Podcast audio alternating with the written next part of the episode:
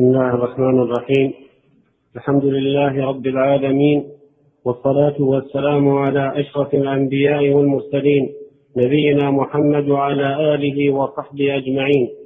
يقول الإمام المجدد الشيخ محمد بن عبد الوهاب رحمه الله تعالى في كتابه الكبائر باب ما جاء في كثرة الكلام. وقول الله تعالى وإن عليكم لحافظين كراما كاتبين يعلمون ما تفعلون. بسم الله الرحمن الرحيم. الحمد لله رب العالمين. صلى الله وسلم على نبينا محمد وعلى آله وأصحابه أجمعين. من جملة الكبائر ما يصدر من الإنسان من كلام يتساهل الإنسان بالكلام ويظن أنه يذهب ولا يدري أنه سجل عليه ويحفظ فإما أن يكون له إن كان كلاما طيبا وإما أن يكون عليه إن كان كلاما سيئا. الله جل وعلا خلق الإنسان ومن عليه بال بأن خلق له اللسان وعلمه البيان. قال سبحانه ألم نجعل له عينين ولسانا وشفتين؟ اللسان من نعم الله عضو عضو من أعضاء الإنسان. وليس في الإنسان منه إلا عضو واحد. فلو جني عليه وقطع وجبت فيه دية كاملة لأنه ليس في الإنسان له نظير. وقال سبحانه الرحمن علم القرآن خلق الإنسان علمه البيان.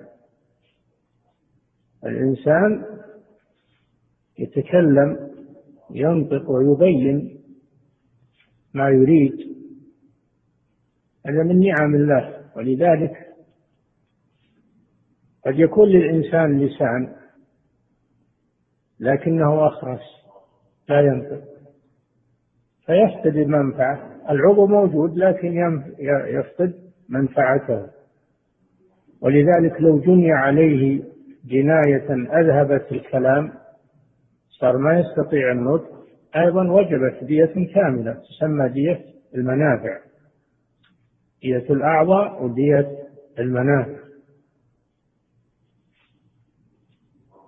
فهذا اللسان نعمة من الله عز وجل ومنفعته وهي النطق. نعمة أخرى من الله عز وجل. ولكن هذا اللسان سلاح ذو حدين. إن استعمله فيما ينفعه صار نعمة من الله عليه واستفاد منه. وإن استعمله فيما يغضب الله صار عليه.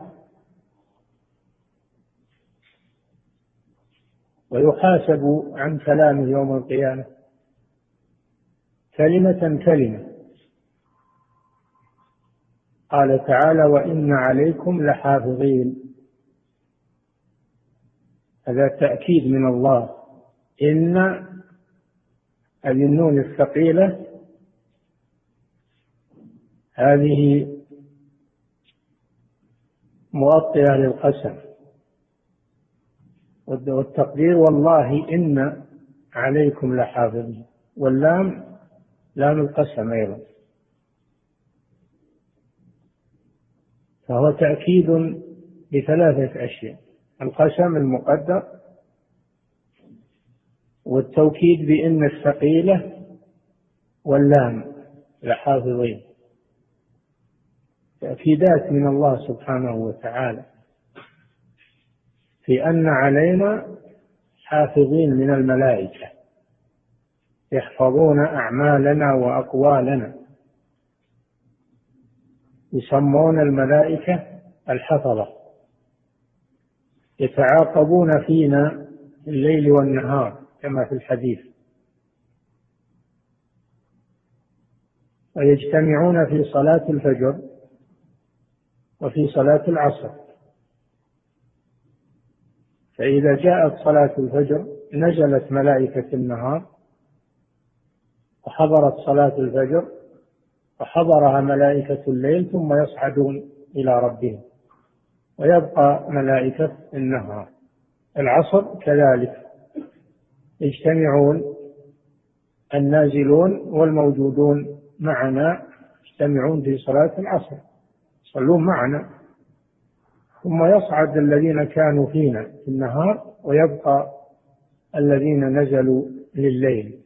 وهكذا يتعاقبون. وإن عليكم لحافظين. حافظين يحفظون أعمالكم وأقوالكم. يكتبونها عليكم. كراما هذا وصف لهم بالكرم عليهم الصلاة والسلام. كاتبين يكتبون ما يصدر منكم. يكتبونه في صحائف أعمالكم وتواجهون به يوم القيامة لا تنكرون منه شيئا. يعلمون ما تفعلون ما يغفلون يمكن إنك تغيفله وتعمل شيء ما يدري عنه. لا هو يعلم ما تفعل ويلازمك.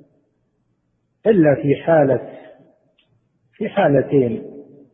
حالة ما إذا كنت مع أهلك وحالة ما إذا كنت في الخلاء لقضاء حاجتك.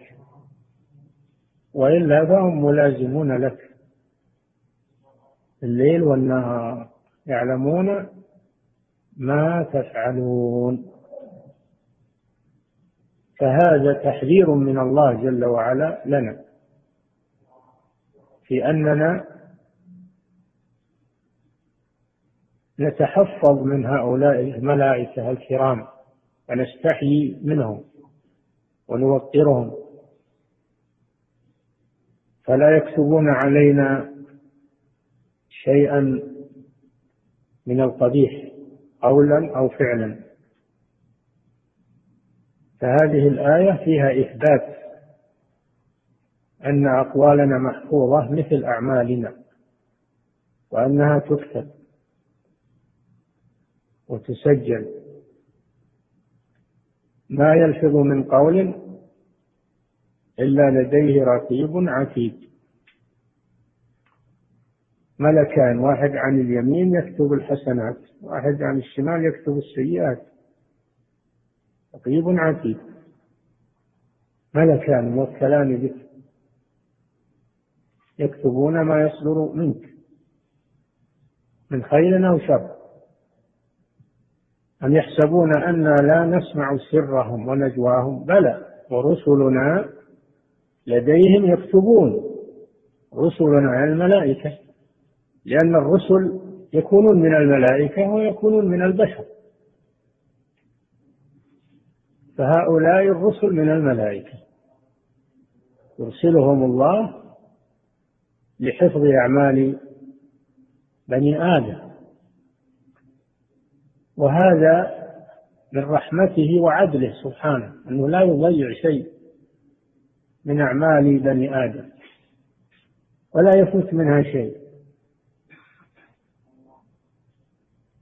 فإذا كانت حسنات فهذا من فضل الله أنها تحفظ له.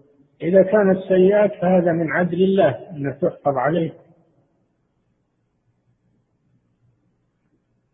فعلى الإنسان أن يتحفظ من لسانه. يقول بعض السلف لو أنكم تشترون الأقلام والقرطاس للحفظة لأمسكتم عن كثير من الكلام. يعني لو أنك بس خسر مال تشري لهم أوراق وتشري لهم أقلام تشحد مالك وتمسك عن الكلام لئلا يضيع عليك مال كثير بشراء هذه الأشياء. فكيف تخاف على دنياك ولا تخاف على ذمتك؟ على آخرتك. نعم. عن المغيرة بن شعبة رضي الله عنه مرفوعا إن الله حرم عليكم عقوق الأمهات ووأد البنات ومنع وهات وكره لكم قيل وقال وكثرة السؤال وإضاعة المال أخرجاه. نعم. الكلام يكون مذموما ويكون محمودا بحسب ما يشتمل عليه وما يدل عليه. والكلام المذموم إما أن يكون مذموما إما أن يكون مذموما لما يتضمنه من الغيبة والنميمة والسب والسخرية وشهادة الزور والكلام المنكر. فهو فهو مذموم ومحرم لما يتضمنه وما يترتب عليه من الآثار. وإما أن يكون مذموما لصفته كما يأتي في الأحاديث الذي يتفيهق في كلامه الذي يتخلل بلسانه الذي ينافق بلسانه. فهذا مذموم لصفة الكلام الذي يصدر عنه. وهذا سيأتي إن شاء الله. فعلى المسلم أن يزن كلامه قبل أن يتكلم. فإن كان في خير تكلم وإن كان في شر أمسك. قبل يتكلم يفكر. يفكر في الكلام هذا. هل هو خير ولا شر؟ هل يترتب عليه خير أو يترتب عليه شر؟ ثم إن كان طيبا مضى وتكلم. وإن كان غير طيب أمسك عنه سلم. وفي الحديث أن النبي صلى الله عليه وسلم رأى في ما رأى عليه الصلاة والسلام في حديث المنام طويل أنه رأى رجل أنه رأى ثورا يخرج من صدع. ثور يخرج من صدع صغير ثم يحاول أن يرجع فلا يستطيع. فسأل عنه قال هذا الرجل يتكلم بالكلمة السيئة فيحاول أنه يستردها ولا يستطيع لأنها نطق بها صدرت فإذا صدرت منك الكلمة السيئة ما تستطيع أنك تستدركها. لكن لو أنك قبل تتكلم فكرت فيها لأمسكتها سلمت. ولهذا قال صلى الله عليه وسلم ومن كان يؤمن بالله واليوم الآخر فليقل خيرا أو ليصمت. ليقل خيرا أو ليصمت. إن قال خيرا يغنم وإن سكت عن الشر يسلم. هذا هو المطلوب من الإنسان. وفي هذا الحديث الصحيح أن النبي صلى الله عليه وسلم قال إن الله نعم. إن الله حرم عليكم عقوق الأمهات. حرم عليكم عقوق الأمهات. ومنعا؟ ووأد البنات. ووأد البنات ومنعا وهات. هذه كبائر. عقوق الأمهات كبيرة. وكذلك الآباء. لكن الأم آتت حق من الأب. وإلا حتى عقوق الأب كبيرة من كبائر الذنوب. ليس هذا خاصا بالأمهات. لكن ذكرها لعظم حقها لما تقاسيه أكثر من الوالد مع الولد من التربية والحمل والرضاع والتنظيف وغير ذلك. عقوق الأمهات ووأد البنات. كانوا في الجاهلية يكرهون البنات يكرهون البنات. يقولون لأنها ما تحمل الزمار ولا تركب الخيل ولا ولا تحمل قبيلة وإنما هي تكون عارا على القبيلة. فهم كانوا والعياذ بالله يتخلصون منها وذلك بأن يدفنها وهي حية وتموت تحت التراب. زعمه أنه يسلم من شرها.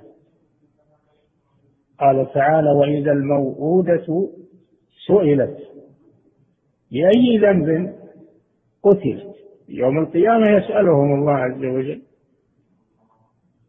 عن هذه المسكينة التي دفنت وهي حية. بأي ذنب يعني تعمل هذا معها؟ هي لها ذنب؟ ما لها ذنب. ثم أيضا إن الله خلق البنات لحكمة.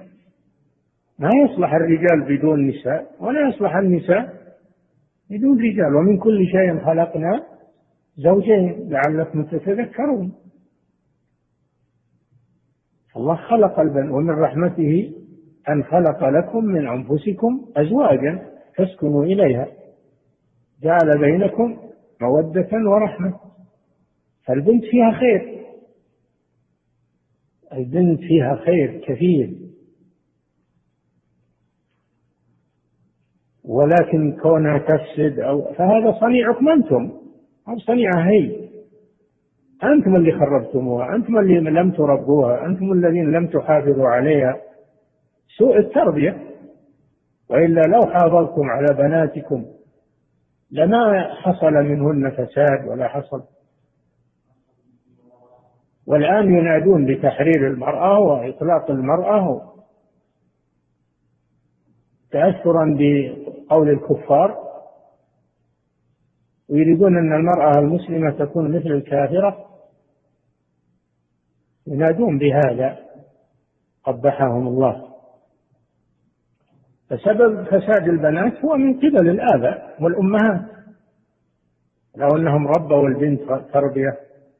على الحياة وعلى العفة وعلى الكرامة وصانوها لأصبحت عضوا صالحا في المجتمع ولا يصلح المجتمع بدونه. فكانوا يعملون هذا العمل. وبعضهم ما يعمل هذا العمل يكره لكن يكرهها يكرهها ويهينها يكرهها ويهينها. يبقيها حية لكن مع الهوان. وإذا بشر أحدهم بالأنثى ظل وجهه مسودا وهو كظيم يتوارى من القوم. من سوء ما بشر به أيمسكه على هون؟ يعني يبقيها حية ويهينها؟ أم يدسه في التراب؟ يعني يدفنها وهذه الموؤودة. ألا ساء ما يزرون. هذا كان في الجاهلية. والله جل وعلا يكره هذا يعني يبغضه. والكراهية كراهية تحريم يبغضه وهو من كبائر الذنوب. قتل الأولاد اللي هم أرحام وأقرب الأرحام وهم فروع أشد. قتل النفس من حيث هو بغير حق جريمة كبرى. لكن إذا كان قتل أقارب فهو أشد. لا سيما قتل الأولاد. كانوا يقتلون الذكور أيضا لأحد أمرين. إما أنهم يخشون الفقر من كثرة الأولاد فيقتلون الذكور. يخشون من الفقر مثل ما ينادون الآن بأنه بيحصل انفجار سكاني وأن الناس سيكفرون وتشح الأرزاق. حدد والنسل حدد والنسل كأنهم هم اللي يرزقون المخلوقين. الله إذا خلق نفسا قدر لها رزقها. وكثرة النسل يكثر معه الإنتاج و يكثر معه الإنتاج. يكثر العمال ويكثر المنتجون والمخترعون. عكس ما يقولون.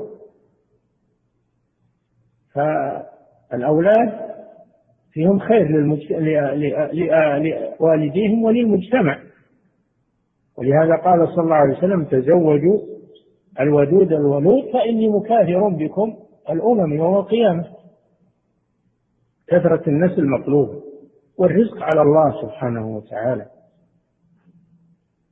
هذا سوء ظن بالله عز وجل. ولا تقتلوا أولادكم من إملاق ولا تقتلوا أولادكم خشية إملاق نحن نرزقهم وإياكم. إن قتلهم كان خطأ كبيرا. ولا تقتلوا أولادكم من إملاق نحن نرزقكم وإياهم. الرزق بيد الله سبحانه وتعالى ليس بأيديكم. والله ما يخلق نفسا إلا ويخلق لها رزقها. ما من دابة في الأرض إلا على الله رزقها. هذا من أفعال الجاهلية. ويريد أن يحييه كفار اليوم ومنافقي اليوم. يحيون هذه الفكرة الخبيثة. تحديد النسل. هذا تأثرا بأمر الجاهلية. ولا حول ولا قوة إلا بالله. ووعد البنات. ومنعا وهات. إن الإنسان يأخذ ولا يعطي. جشع. يأخذ من الناس ولا يعطيه ما يحسن ولا يتصدق ولا يعين ولا يقرض وإنما همه جمع المال فقط. وتضخيم الأرصدة ويأخذ بالربا بالقمار بالميسر بالرشوة بالغش كل شيء المهم أنه يجمع المال. ولا يعطي أحدا ولا ينفق في سبيل الله ولا جموع منوع إن الإنسان خلق هلوعا. إذا مسه الشر جزوعا وإذا مسه الخير منوعا. الله يكره هذا ويبغضه الإنسان ينفق ويتصدق ويقرض ويوسع على الناس؟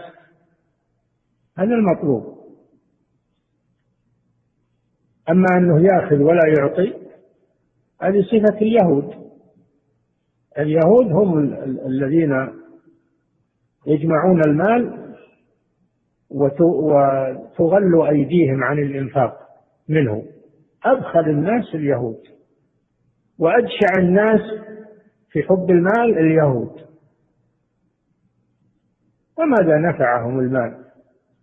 ماذا نفعهم هذا؟ وماذا ضر الذين ينفقون في سبيل الله يكتسبون من وجوه طيبة يتحرون الحلال ويتركون الحرام؟ ماذا ضرهم بل هؤلاء نالوا خيري الدنيا والآخرة. فالله يكرع منعا وهات. إن الإنسان يأخذ من الناس ولا يعطيهم. ويأخذ منهم أيضا بغير طريق شرعي. هذا أشد. نعم. وكره لكم. نعم. وكره لكم قيل وقال وكثرة السؤال وإضاعة المال. أخرجاه. نعم. هذا محل الشاهد من الحديث. كره لكم قيل وقال. يعني كثرة الكلام. إن الإنسان ما له شغل إلا قال فلان وقال فلان. قيل وقال. قيل ما يذكر اللي اللي اللي الذي تكلم. إنما قيل كذا. ذكر كذا. مع إنه ما تثبت ولا تحرى. أو إنه عرف القائل يقول قال فلان وقال فلان. فلا يكون شغل الإنسان قيل وقال يكون شغله بما ينفعه الكلام بما ينفعه قيل وقال. هذا محل الشاهد من الحديث وأن الله كرهه فيكون من الكبائر. نعم. عن جابر رضي الله عنه. قيل وقال. وكثرة وكره لكم قيل وقال وكثرة السؤال. كثرة السؤال. كثرة السؤال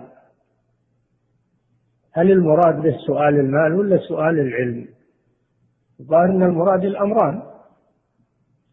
فالإنسان ما يكثر الأسئلة في أمور الدين وهو لا يحتاج إليها إنما يسأل عما يحتاج إليه ولا يكثر. أسئلة التعنت أسئلة آه، التنطع الأسئلة اللي ما الناس ما يحتاجون إليها أو أنه يلزم منها حرج.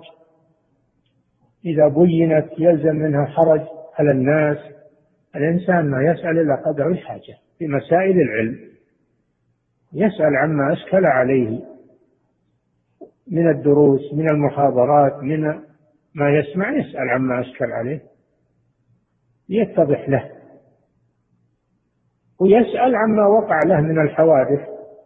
إنه حصل منه كذا فما فماذا يجب عليه؟ يسأل قدر الحاجة. مسائل العلم يسأل قدر الحاجة ولا يتكلف الأسئلة التي لا فائدة منها. وهي تدل على التنطع وعلى التعاظم حتى يقال إنه فاهم أو على احتقار المسؤول لأن بعض الطلاب وبعض السائلين يحتقرون العالم. يبي يعجزونه يسألونه علشان يعجزون. هذا أمر لا يجوز الله يكره هذا.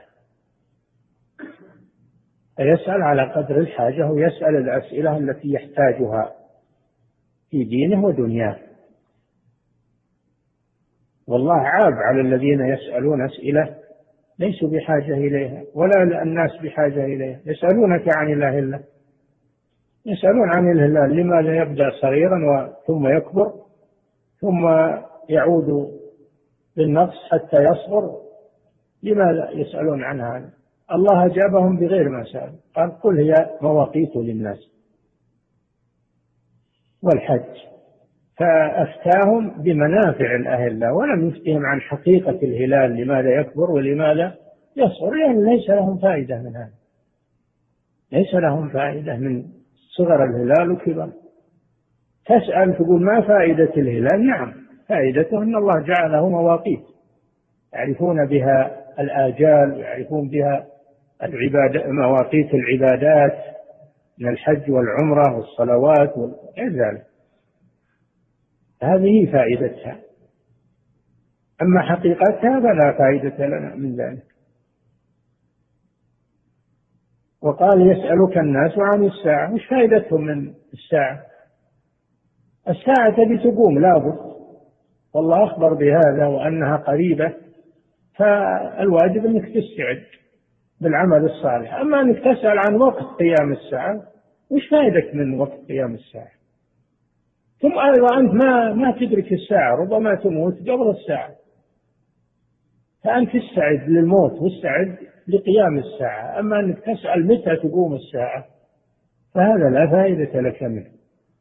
ولذلك الله لم يجبهم ولم يطلع عليه أحدا لا نبيا مرسل لا ملكا مقربا ولا نبيا مرسلا لا يعلمه إلا الله. لو كان بالعباد حاجة إلى وقت قيام الساعة إلى معرفة وقت قيام الساعة لبينه الله لهم. فلما إنه جل وعلا استأثر بعلمه دل على أن الناس ما لهم فائدة منه. بل يسألون عنها؟ يسألون أسئلة لا فائدة منها من كثرة السؤال. هذا من كثرة السؤال. وكذلك السؤال في المال أن الإنسان يسأل الناس أموالهم وهو لا يحتاج. السؤال إنما يجوز للضرورة يحتاج الإنسان. المسألة لا تحل إلا لثلاثة إما إنسان حمل حمالة لإصلاح ذات البين فحلت له المسألة حتى يصيبها ولا يسددها من ماله لأن هذا يشرف به وهو مصلح. فينبغي يساعد يساعد حتى من الزكاة. هذا من الغارمين الغارمين لغيرهم. ولو كان غنيا ما يخلى يتحمل هو الغرامة لأن هذا يجحف به. ويسد باب المعروف يساعد لأنه يسعى في خير. الثاني إنسان غني ثم افتقر أصابته جائحة أصابه شيء أتلف ماله أحلت له المسألة حتى يصيب ما يسدد حياته وعيشته. أصابته جائحة تلف ماله فاحتاج إلى السؤال يباح له أنه يسأل. يباح له أنه يسأل. وفي أموالهم حق معلوم للسائل والمحروم. قيل المحروم الذي تلف ماله وأصابته جائحة فحرم منه يحق له السؤال حتى يصيب سدادا من عيش. ثم يمسك. ثم يمسك. والثالث إنسان معسر ما عنده شيء. فقير معروف انه فقير. هذا يسأل قدر ما يسد حاجته ويمسك عن السؤال. أما السؤال تكثرا وهو ما عليه حاجة فهذا محرم. يسأل جمرا. قال صلى الله عليه وسلم من سأل الناس تكثرا فإنه يسأل جمرا فليقل أو يكثر بل إن الإنسان لو كان محتاج أيضا كونه يكتسب ويتعفف ويحمل الحطب على رأسه ويحترف أحسن له من أن يسأل الناس. كونه يحطب ويشيل على رأسه. أو يروي الماء للبيوت يحمل ويأخذ أجرة أحسن له من السؤال. لكن إذا كان ما يقدر ولا عنده طريقة للاكتساب أو أنه مريض أو ضعيف ولا يقدر يكتسب يحل له السؤال بقدر الحاجة. نعم كثرة السؤال وإضاعة المال. المال نعمة من الله. فإذا فلا يجوز إضاعته بالإسراف والتبذير أو أو الإهمال أن الإنسان ما يبالي به يتلف أو ما يتلف ما عليه منه. لا يحفظ ماله ويهتم به ولا يضيع لأنه مسؤول عن هذا المال. والله أعطاك هذا المال ابتلاء وامتحانا من أجل أن تغني نفسك وتغني المحتاجين. فإن فإذا ضيعته فإنك أهدرت نعمة عظيمة وعرضت نفسك للفقر والحاجة وضيعت من تمون فالمال نعمة عظيمة. يجب المحافظة عليها. ولذلك تخطب بالدكاكين بالأغلاق بالأقفال بالحراس هذا شيء طيب إنه ما يتساهل في الاموال والضيع لأنه نعمة من الله والناس بحاجة اليه ولا تؤتى للسفهاء ولا تؤتوا السفهاء أموالكم. لأنهم يضيعونه. لا تعطي مالك إلا من تثق به من ممن يحسن التصرف. هذا من حفظ المال. ألا يقول هذا المال مالي وأنا أنا حر فيه أسوي فيه؟ لا ما ما أنت بحر. المال مال الله جل وعلا. وأنت مستخلف فيه ومبتلى به. فيجب عليك أن تحافظ عليه. والمال ما هو لك. المال سينتقل منك إلى غيرك وينتقل من غيرك إلى غيره وهكذا. الله استخلفك فيه وسيستخلف غيرك من بعدك. فالمال ما هو بلك خاصة المال للناس جميعا. فلا تتلفه أو تهمله تتركه يحترق تتركه يغرق تتركه يسرق تتركه تقول ما علي ما كيفه؟ هذا ما يجوز. التبذير والإسراف لا يجوز الذين إذا أنفقوا لم يسرفوا ولم يقتروا وكان بين ذلك قواما. فالإسراف نظير البخل البخل محرم والإسراف محرم والاعتدال هو المطلوب. والذين إذا أنفقوا لم يسرفوا ولم يقتروا ولا تجعل يدك مغلولة إلى عنقك يعني بالإمساك والبخل ولا تبسطها كل البسط. فتسرف خلك معتدل. معتدل في في الإمساك وفي الإنفاق. لا تمسك فقط ولا تبذر فقط ولا تبذر تبذيرا. إن المبذرين كانوا إخوان الشياطين. لا تقول هذا مالي بتصرف فيها ببذخ وأبى أفعل ما أريد وهذا مالي وأنا حر.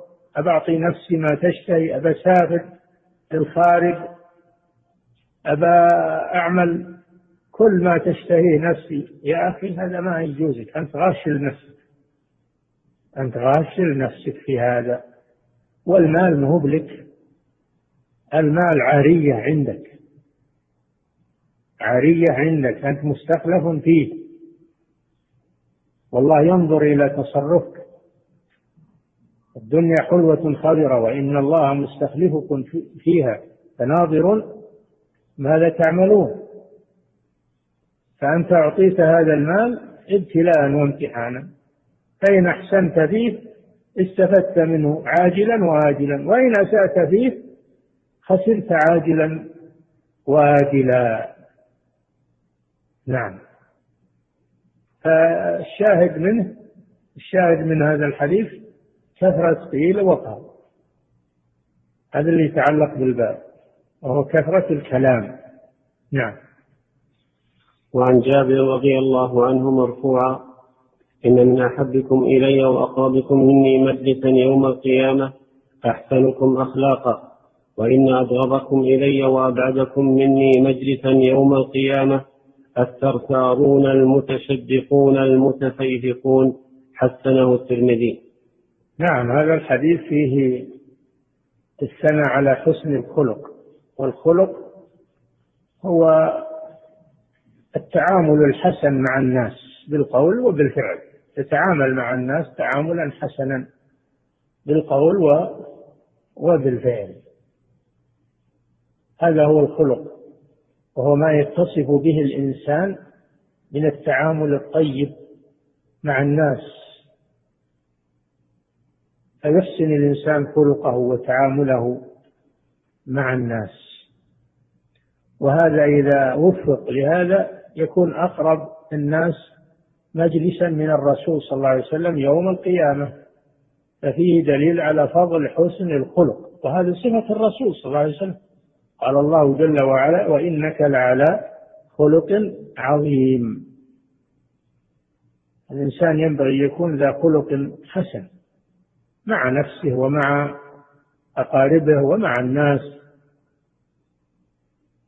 وفي الحديث إنكم لا تسعون الناس بأرزاقكم وإنما تسعونهم بأخلاقكم. فالإنسان يحسن خلقه مع الناس ويكون قريبا من الرسول صلى الله عليه وسلم مجلسا يوم القيامة إظهارا لكرامته يوم القيامة. نعم. وإن إن من أحبكم إلي وأقربكم مني مجلسا يوم القيامة أحسنكم أخلاقا. نعم. وإن أبغضكم إلي وأبعدكم مني مجلسا يوم القيامة الثرثارون المتشدقون المتفيهقون هذا على العكس. على العكس من حسن من صاحب الخلق الحسن.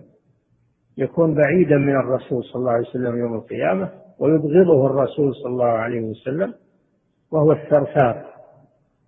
الثرثار الذي يكثر الثرثرة كثرة الكلام. مثل ما سبق في الحديث كره قيل وقال. كثرة الكلام هذه ثرثرة فالإنسان دائما يتكلم كل مجلس يتكلم بمناسبة وبدون مناسبة. لا هذا ما هذا ثرثر حتى الناس يملون أيضا. حتى الناس يملونه ويكرهونه. الرسول يكرهه. ويكون بعيدا من مجلس الرسول يوم القيامة. الإنسان يحفظ لسانه من كثرة الكلام. الثرثارون نعم. المتشدقون المتشدقون المتشدق اللي يتفاصح بالكلام. الإنسان يتواضع في كلامه. يتواضع في كلامه. ولو كان إنه يجيد العربية ويعرف اللغات العربية ووحشي اللغة ما يروح يجيب الألفاظ الغريبة ويظهر فصاحته. لا يتكلم من كلام يفهمه الناس يفهمه الحاضرون كلام تواضع. الكلام فيه تكبر. إذا أن الإنسان أظهر التفاصح والبلاغة والإغراب في اللفظ. هذا بغيض إلى الرسول صلى الله عليه وسلم لأنه يدل على الكبر والإعجاب بالنفس. كان الإنسان يتكلم بكلام قريب التناول يفهمه السامع ويخاطب العالم بما يليق بالعالم ويخاطب العامي بما يليق بالعامي وينزل الناس منزلتهم. هذا هو الذي يحبه الرسول صلى الله عليه وسلم.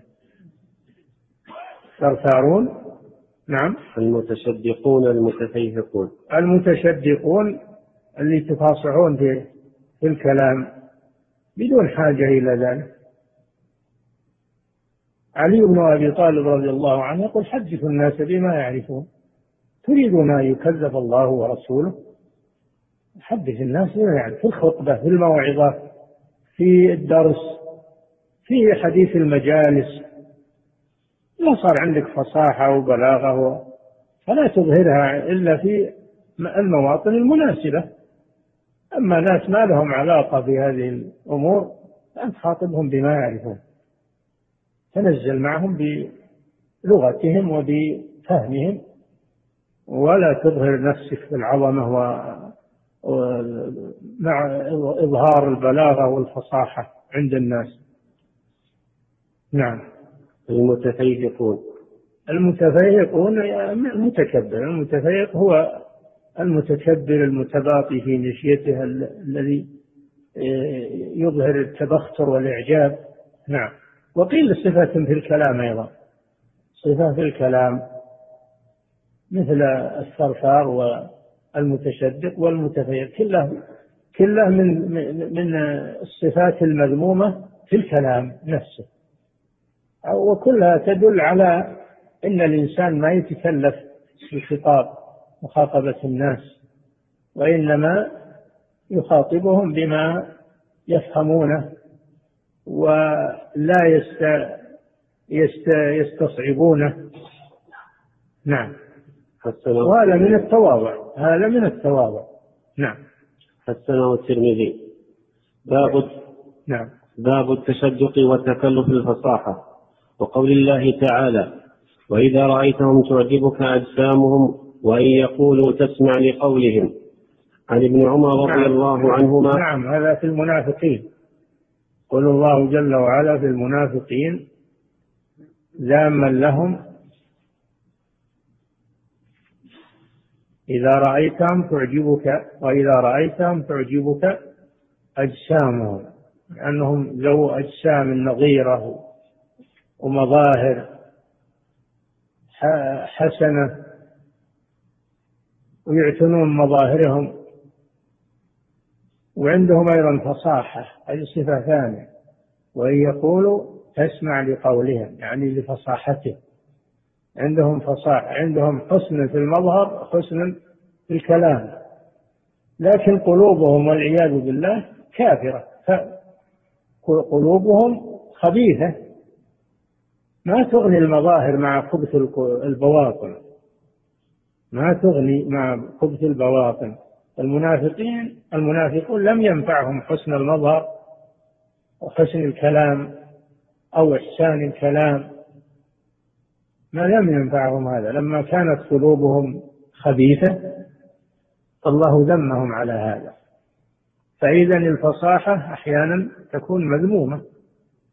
إذا استعملت إذا استعملت للباطل.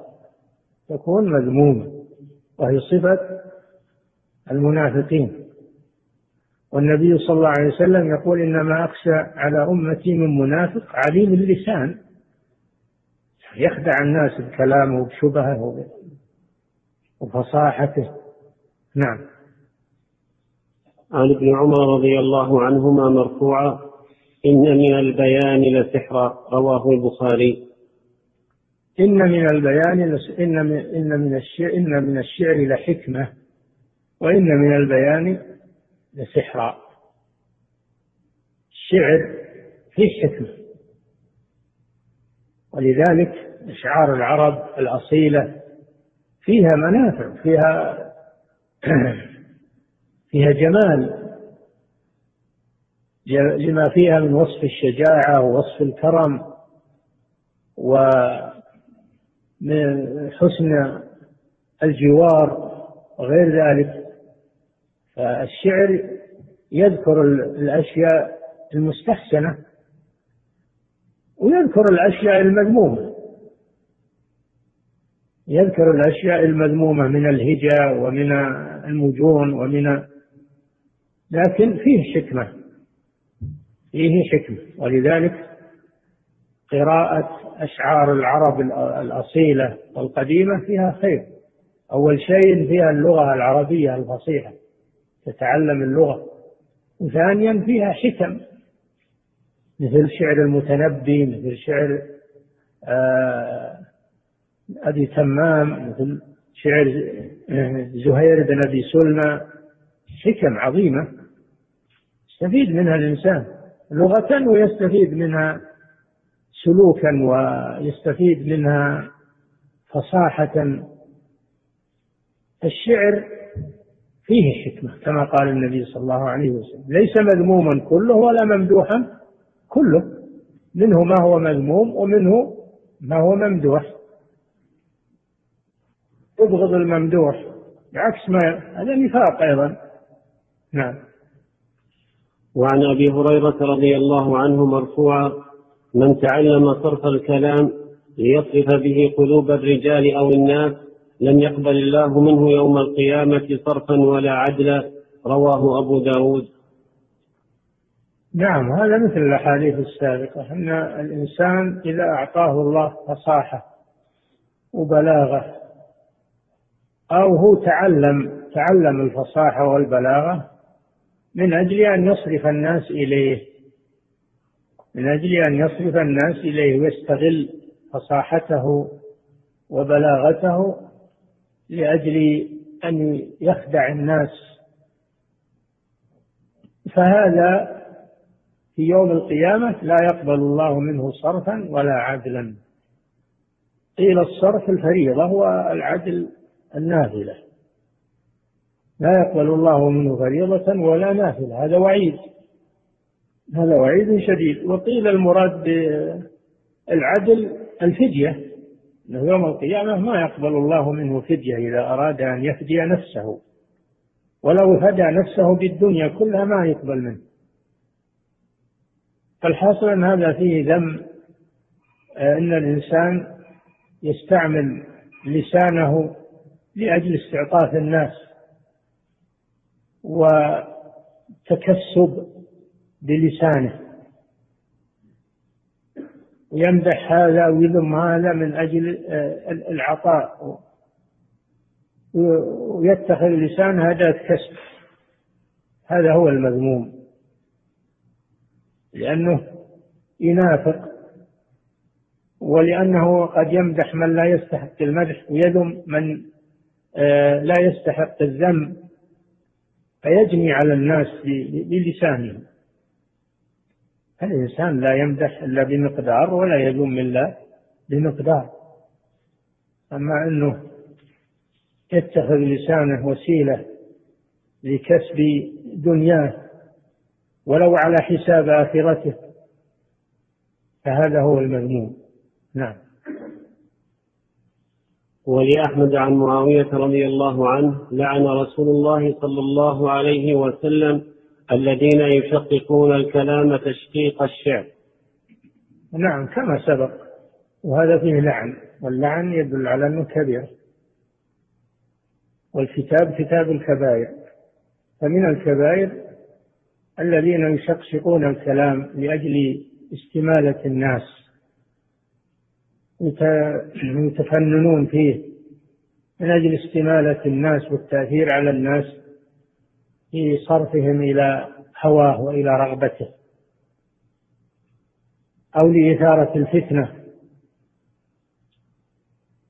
وقد جاء في الحديث أن الرسول صلى الله عليه وسلم رأى رجلا مستلقيا وعلى على رأسه رجل معه كلاليب يشق منخريه إلى قفاه وفمه إلى قفاه.